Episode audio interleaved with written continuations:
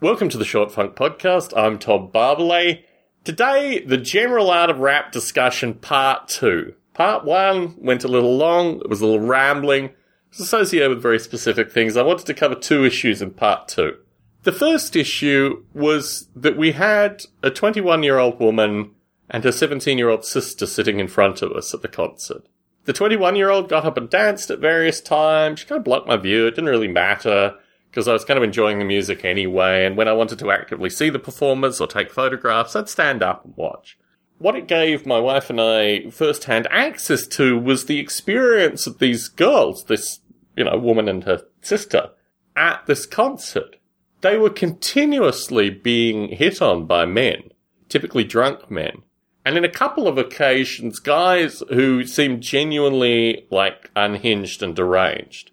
The older sister, thankfully, was very assertive and aggressive and was able to get rid of the guys, and the younger sister really wasn't having any of it. But to see this kind of constant harassment and just constant, like, they couldn't actually be there and enjoy the concert for any length of time before some drunk guy came over and, like, hugged them or, you know, tried to get their numbers or what have you. By the end of the evening, a pair of lesbians who had actually been arguing behind us associated with their maneuver on these girls managed to actually split them apart.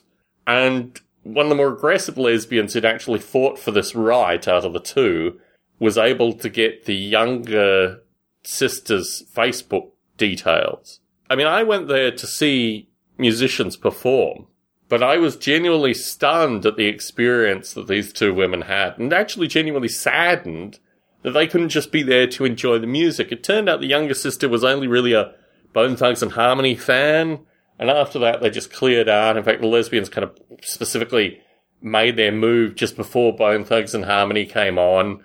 And it was interesting, actually, I didn't hear a lot of this. My wife was listening to more of this and picked up a lot more, like, how old they were and all this other stuff. There was a guy who wore a Paddington Bear hat, which is a kind of floppy hat intended for women most of the time. And this guy was like genuinely deranged and basically spent about an hour and a half just periodically harassing these women, like walking up to them, staring at them, pulling faces at them. You know, came basically in between me and them at certain circumstances, kind of waving his hands in front of my face just generally nasty circumstances. And I really felt for these women that this was just horrible. Another thing that I have to talk about, because it's my standard practice following the Grateful Dead, was the kind of weed that was smoked at this particular festival. There was considerably more what I would consider medicinal cannabis smoked at this festival. There were more kind of skunk strains, there was a strange kind of grapey smelling weed that was being circulated. My wife pointed out that this could also be like grape flavored, like tobacco, blunt papers or what have you.